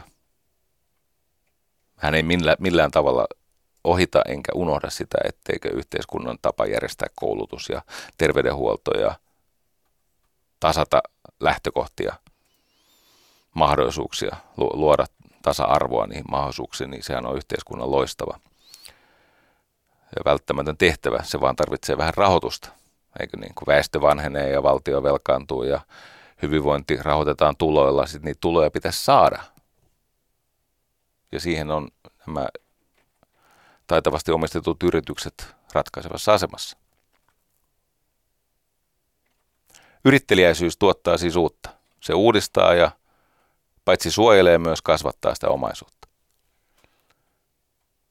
Gary Hamel, semmoinen strategia tutkija. Gary Hamelillä on semmoinen malli, joka ehkä sopii tähän suht hyvin. Eli tämä hyvä toiminta omistajana, sehän vaatii sitä, että sulla on hyvä omistajuuskyvykkyys, eli kompetenssi, siis taito toimia omistajana, että sä ymmärrät, mitä sä teet ja sä osaat tehdä sitä. Eli hyvä omistajuusosaaminen, mutta sitten tarvitaan myös hyvä omistajuusmotivaatiota, eli halukkuutta kantaa sitä vastuuta ja toimia omistajana, ottaa riskiä ja elää sen menettämisen pelon kanssa. Ja Gary Hamelin tämmönen, se on, se on tämmöinen kolmio tai pyramidi, jossa on kuusi kerrosta. Ja kuvaa semmoista ihmistyyppiä, että kun tällaiset ihmiset ajautuu yhteen ja tekee pitkään yhteistyötä kerryttääkseen sitä yhteistä varantoa, joka hyödyttää kaikkia, niin silloin käy hyvin. Ja mä, mä käyn tämän lyhyesti läpi, koska tämä on myöskin kuvaus siitä, että millaiset, miksi Suomi on kaikista niin kuin viimeaikaisista kehityksestä huolimatta, niin mehän ollaan loistava menestystarina. Koska meillä on sit, meillä on työtelijässä taitava kansa, joka on aika rehellinen. Sitä jonkin verran kusetetaan tai eksytetään ja sumutetaan, mutta kyllä siellä ytimessä on, on kirkkaasti ajatteleva rehellistä työtelijästä Saarijärven Paavo-tyyppistä toisten eteen uhrautuvaa väkeä. No niin, mä kuvaan tämän. Öö, siitä Gary Hamelin kolmiosta, se, jossa on kuusi tasoa. Se alin taso ehto kaikille on ahkeruus, eli halu kuormittua. Siis halu antautua työlle, nähdä vaivaa, etsiä siis lisätöitä. On ihminen, joka etsiytyy palvelukseen, haluaa olla hyödyksi, on ahkera. Se on tietenkin perusta, että jos et sä ole ahkera, jos sä haluat, että muut tekee sun työt, niin sit sä et kuulu semmoiseen yhteisöön, joka synnyttää sitä hyvää, mistä kaikki hyötyy lopulta. Tämä on tietenkin itsestäänselvä asia, että jos, jos kädet ei itse työtä, niin ky- kyllä sulle se hyvinvointi tai to- toimeentulo tosiaan aika pienenä suodaan, mutta, mutta ei mitenkään massiivisesti. Okei, ykkönen ahkeruus. No sitten kakkonen – on kyky tehdä tämä annettu tehtävä. Eli ihmisillä annetaan tehtäviä, niin kyky toimittaa, siis kyky tehdä se, mitä pyydetään tehtäväksi. No sehän edellyttää esimerkiksi kopiointia ja kokeilua. Silloin kun ihminen aloittaa jonkun työn, on se sitten työntekijänä, missä tahansa roolissa tai yrittäjänä, niin ensin kopioidaan. Eli tehdään sitä, mitä jo osaavat ihmiset ovat tehneet. Ja sitten kokeillaan, että mikä tapa itselle sopisi. Eli ei aina se kokeilu, siis kokeilu on hyvä tapa oppia, Matki, matkiminen on edelleen se paras tapa oppia. Suurimmalla osalla ihmisiä, jos sä teet sitä, mitä taitavat ihmiset tekee, niin sä todennäköisesti opit tekemään jotain, mitä sä et oppisi omin päin yhtä nopeasti ja varmasti, tai lainkaan. Mutta sitten pitää myös kokeilla. Mutta se on joka tapauksessa kyky tehdä annettu tehtävä. Se on kakkonen. Kolmonen. Älykkyys, siis kyky hahmottaa se laajempi kokonaisuus. Sä ymmärrät, mistä tässä on varsinaisesti kysymys, mitkä on niitä syy-seuraussuhteita. Älykkyys on kyky lukea sitä että mitä tarkoitusta varten mä teen tämän minulle annetun työtehtävän. Eli nämä on nämä kolme alinta, ahkeruus, kyky tehdä annettu tehtävä ja älykkyys. Kyky tajuta se työn laajempi merkitys ja konteksti. Sitten tulee vaikea iso hyppy. Siis se siirtymä siitä kolmosesta neloseen on haastava. Kolme ensimmäistä muuten kantaa pitkälle, jos sä oot ahkera, sä teet annetun työn lopulta taitavasti ja sitten sä oot riittävän älykäs tajuamaan, että mistä tässä on kysymys ja miten mä voisin kehittää tätä, niin se, se vie aika pitkälle. Mutta sitten se seuraava on haastava. Se on nimeltään aloitteellisuus. Eli se on sitä, että on motiivi hankkiutua tilanteisiin, johon ihminen ei aina halua hankkiutua, koska me selviämme tilanteesta, jota me emme halua luoda. Aloitteellisuus on, on siis kykyä laajentaa omia vastuita, siis uusien haasteiden luomista. Se on eri asia kuin ahkeruus, se on eri asia kuin älykkyys. Se on sitä, että ruvetaan ottaa riskiä ja niin poispäin. Sitten vitosessa on luovuus, eli uuden tason ratkaisut. Innovaatio. Kun aloitteellisuudessa heittäydytään epävarmuuden tilaan, etsitään vielä parempaa tapaa palvella asiakkaita, tuottaa arvoa ympäristöön kaikkien jaettavaksi. Niin luovuus on se, että sä löydät tavan konseptoida sen se ratkaisu. Mutta se kaikkein haastavin, se pyramidin ylin osa, se kuudesosa, on nimeltään intohimo. Se on oman potentiaalin täysikäyttö. Se on halu uhrautua, panna kaikki peliin sen edestä, että tämä juttu jatkuisi senkin jälkeen, kun mä en ole ehkä täällä enää. Eli tämä onnistunut suorituskyky, niin kuin Tero Luomakin erässä blogissaan kirjoittaa, niin sehän on kyvykkyyden ja halukkuuden tulo. Jos jompikumpi on nolla, niin tietenkin lopputulos on nolla. Tarvitaan sekä ammattitaitoa että intohimoa. Et missä ikinä on jotain omistamiseen liittyviä oikeuksia, niin ainahan siellä tulee mukana myös vastuut. Kaikissa mahdollisuuksissa on joku velvoite tai riski velvollisuus. Ja omistajan se kokonaisvastuu, niin, niin siellähän on siis kaiken näköistä on taloudellista vastuuta. Nykyisin kun pelkästään se, että ollaan vuokralla jossakin toimitiloissa, niin sehän kirjataan velaksi tämän IFRS 16 mukaan. Sitten on juridisia vastuita, esimerkiksi työsuojeluvelvoite. Tai, tai yrityksellä on muitakin velvoitteita henkilöstönsä hyvinvoinnin takaamiseksi. Työterveydenhuolto. Sitten on näitä yhteiskunnallisia vastuita, liittyy siis vaikkapa AY-jäsenmaksujen keräämiseen. Se on yhteiskunnallinen vastuu. Tai ylipäänsä ennakko, tota, ennakkopidätyksen pidättäminen ja, ja tilittäminen. Sehän on yrityksen kulu, koska jos ne jättää tilittämättä, niin siitä tullaan yrittäjän kimppuun eikä sen työntekijän kimppuun. Ja sitten on näitä isoja eettisiä kysymyksiä henkisiä vastuita. Siis yritystoimintaan liittyy valtavasti arvovalintoja, jossa ihminen ilmoittaa, että minä en halua olla semmoisessa yritystoiminnassa, joka esimerkiksi lisää vaikkapa ympäristön kuormitusta tai sortaa eläinten oikeuksia tai tulemme muuten näkemään, että semmoinen yritystoiminta, koska ne, ne kaksi tahoa, jotka on äh, niin kuin parlamenttia nopeampia, toinen on yritykset ja toinen on AY-liike, ne, ne tuottaa yhteiskunnallista progressiota nopeammin kuin mihin nämä parlamentit pystyy. Tulemme näkemään esimerkiksi sellaisen, jossa tota, paitsi että näin, kun puhutaan siis ihmisten oikeuksista, niin tähän mennessä on ajateltu, että oikeudet kuuluu lähinnä näille tai omistaminen kuuluu niin kuin täysvaltaisille, yhteis- omistaminen kuuluu täysvaltaisille yhteis- yhteisön jäsenille, mutta kyllä me tullaan näkemään, että ne eläinten oikeudet, ne menee niin paljon eteenpäin, että se aikaisempi tapa pitää eläimiä, niin se, se vaan yksinkertaisesti ihmiset päättää keskenään, että se ei käy. Hmm. Hei tota,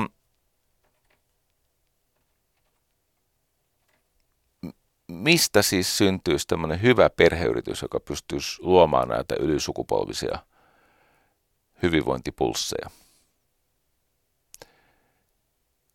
No sehän vaatii ensinnäkin sitä, että siellä on erikseen hallinto, eli se omistamisen taito ja ohjaus, ja sitten se päivittäinen työ ja näiden välinen tasapaino.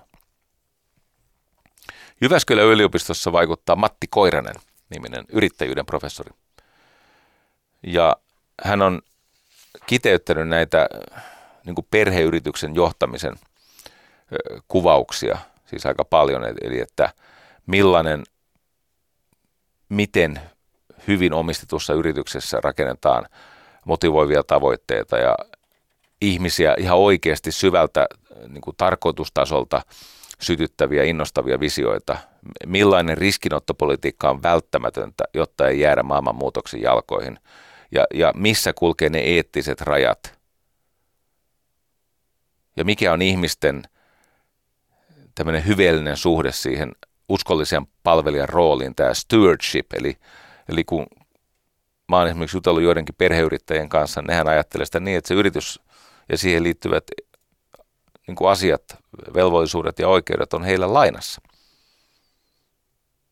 Heidän tehtävä on sitä yritystä viedä eteenpäin niin, että se seuraava sukupolvi perii vahvemman, lamasietoisemman, hyvinvoivemman ja, ja, ja, ja kasvaneen yrityksen. Esimerkiksi Lindströmillä on tämmöinen ajatus, että niin monta lasta kun joille periyttää sen yrityksen, niin moninkertaisesti sen yrityksen on kasvettava – oman vahtivuoron aikana, jotta kaikki lapsista saa samanlaisen osuuden kuin hän itse sai aikoinaan. Jukka Rohe sanoi mulle näin. Hyvin ajateltu. Hmm. Joskus tota, voidaan ajatella, että tämmöisen hyvän yrityksen mallintaminen, kun yrityksen tehtävä on tietenkin hankkia ja hoitaa asiakkaita, tuottaa arvoa asiakkaille, jotta olisi mahdollista tuottaa arvoa sitten, eli, eli synnyttää hyvinvointia työntekijöille, yhteiskunnalle, kumppaneille, kaikille, koko toimialalle. Matti Koirasella on tämmöinen tapa lähestyä tätä. Hän toteaa, että milloin se perheyritys on huonosti omistettu. Tämä on kiinnostava. No se on huonosti omistettu muun muassa silloin, kun siellä on liian pitkälle viety ristinomistus. Eli se omistusrakenne johtaa tämmöiseen ö, jähmetystilanteeseen. Että siellä on, siellä on se omistajaohjaus muuttuu mahdottomaksi, kun A ei olla kiinnostuttu itse toiminnasta ja B siellä on paljon erimielisyyksiä. Tai sitten toinen huono omistajapiiri on se, että siellä on valtatyhjiö. Eli se toimiva johto täyttää se valtatyhjiön ja se rupeaa rakentamaan omaa imperiumia ja nämä omistajat, perheyrityksen usein perijät, ne on ikään kuin panttivankeina tai matkustajina siinä mukana. No sitten on semmoinen omistaja, joka kokee, että se omistus on vain taakka, että ei halua olla aktiivinen. Omistaminen on työtä. Jos jotain, niin se on työtä. Et kyllä mun, mun, vaikka mä teen ihan siis töitäkin, niin, niin keskeinen osa mun duunista on tietenkin sitä, että mä yritän katsoa, että kaikilla on hyvin ja tämä homma voisi jatkua, kun ensi, ensi toukokuussa vuoden kuluttua täytetään 30 vuotta, niin jos itselle vuosia annetaan, niin kyllä mä haluaisin nähdä, kun se yhtiö täyttää 50 vuotta. Sitten mitä valintoja mun täytyy tehdä nyt, että se voisi joskus täyttää 50 vuotta. Hei, miten omistaa jotain ylisukupolvisesti? Mä lyhyesti avaan tämän. Eli nyt on, mä yritän kuvata sitä, minkä tehtävää mä oon ottanut – itselleni, jotta mä saisin nähdä sen 50-vuotiaan perheyrityksen. Se, minkä mä olen joskus perustanut ja mitä mä oon työkavereiden kanssa kasvattanut ja niin poispäin. Ensimmäinen on tämä. Eli miten omistaa jotain ylisukupolvisesti. Numero yksi. Valitse toimiala, älä ideaa. Hyvät ideat ei toimi. Siis hyvillä ideoilla äh, tota, on semmoinen ongelma, että kun usein sanotaan, että joo, että jos vaikka, no klassisesti sanotaan, että jos jollakin ihmisryhmällä on valtava tarve, niin se tarkoita sitä, että siellä olisi markkinat, eli siellä olisi kysyntää. Eli ei asiakkaiden tarve johonkin pidä ketään elossa, ei sinua eikä sun yritystä. Ei asiakkaiden tarve pidä, eikö niin, jos sulla ennen sanottiin, että kannattaa myydä kenkiä Afrikkaan, koska siellä ei ole ihmisillä kenkiä. Mutta ei sillä ole myöskään markkinaa eikä ostovoimaa. Ei siellä kukaan ostamassa niitä kenkiä. Eikä siellä ole siis semmoista vaikkapa yhteiskuntarakennetta, että niitä olisi mahdollista jaella tai tehdä siellä.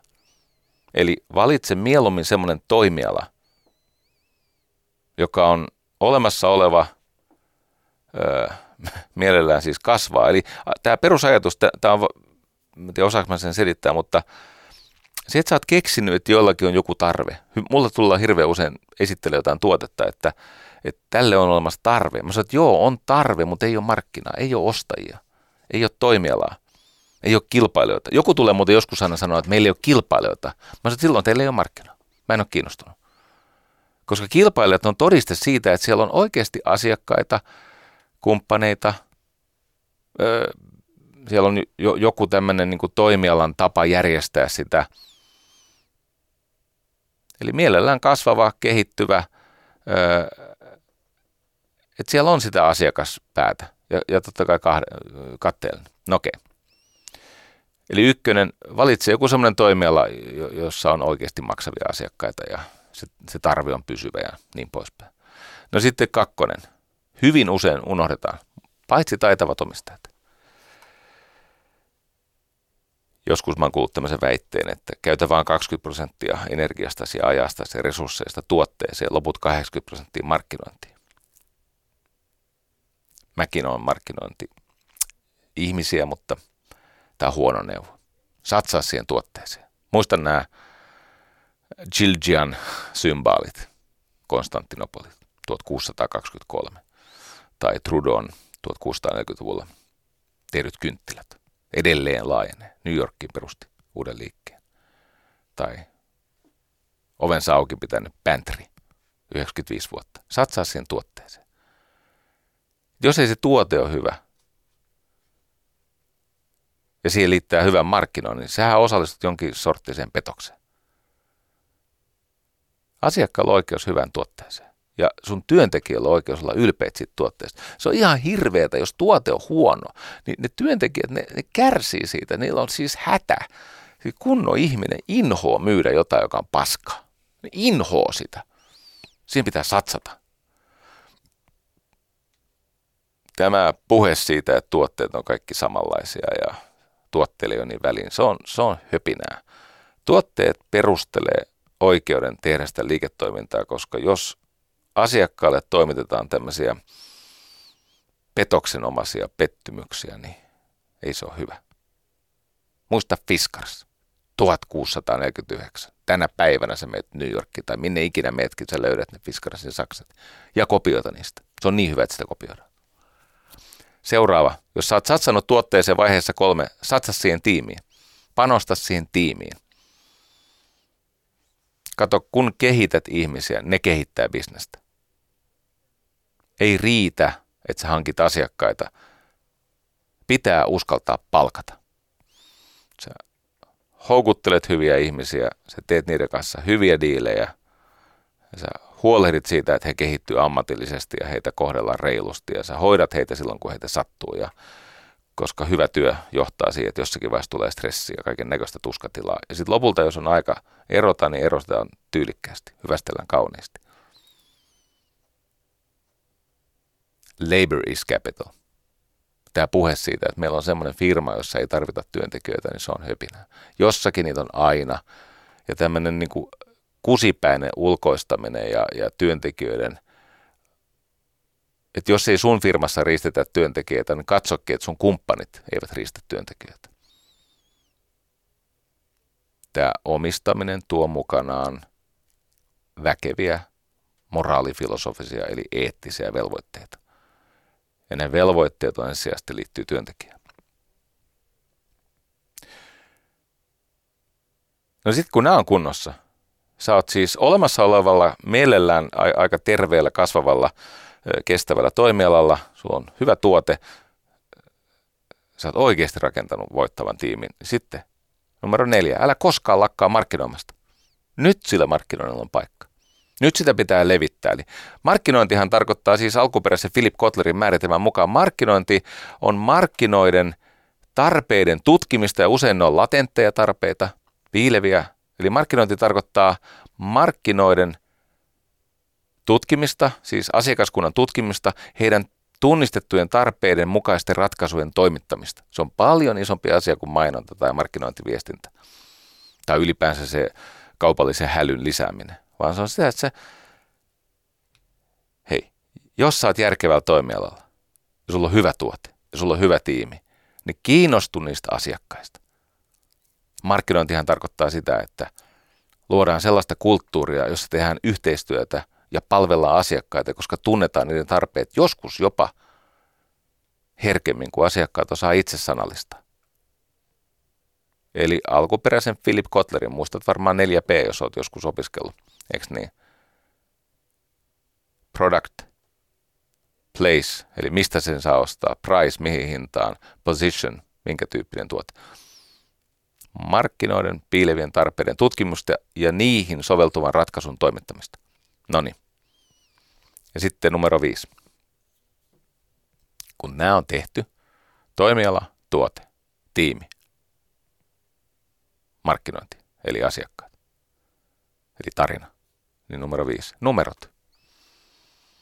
Tämä maailma ei kuulu, siis maailma ei sählää silitä. Tämä ei kuulu ihmisille, jotka ei ole kiinnostuneita numeroista. Tai siis kuuluu, mutta liian pieni osa. Se ei ole vastuullista omistamista yritystoimintaa, ihmisten tarpeista huolehtimista, ellet saa kiinnostunut numeroista. Ilman taitavaa numeroosaamista, ilman rakkautta numeroihin se homma kaatuu.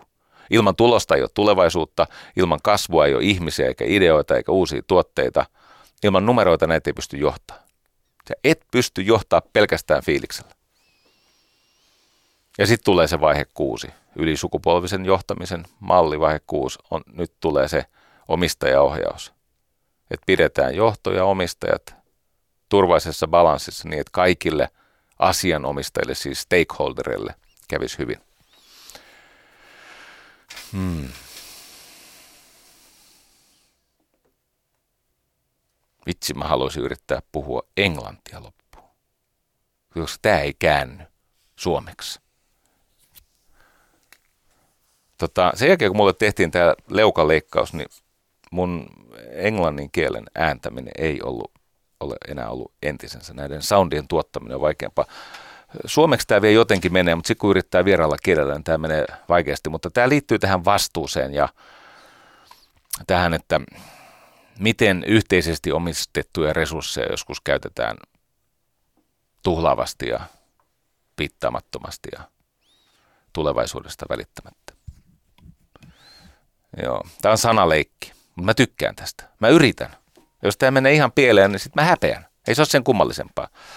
Ei se ole siis itsensä nolaamista kauheampi juttu. Ja monta kertaa on niin, että jos sulle tulee vähän parempi fiilis itsestäsi, kun mä tankeroin täällä englanniksi, niin jos niin vähällä saa jonkun ihmisen mielialan kohoamaan, niin be my guest. This is a story about four people named everybody, somebody, anybody, and nobody. There was an important job to be done, and everybody was sure that somebody would do it. Anybody could have done it, but nobody did it. Somebody got angry about that because it was everybody's job. Everybody thought anybody could do it, but nobody realized that everybody wouldn't do it. It would it ended up that everybody blamed somebody when nobody did what anybody could have done. Tykkään tästä. En tiedä avautuuko tämä, mutta tämä on ehkä tarina vastuusta ja siitä, miten englannin kielessä on näin. Everybody, somebody, anybody, nobody. No näin. Hei. Vaikka entiinkin intohimoisen kautta tänään, niin Mä oon sun puolella, vaikka sä epäilisit omaa suhdettasi minuun. Kiitos tästä ja onneksi saa tavata taas ensi maanantaina. Hei hei. Yle puheessa Jari Sarasvuo.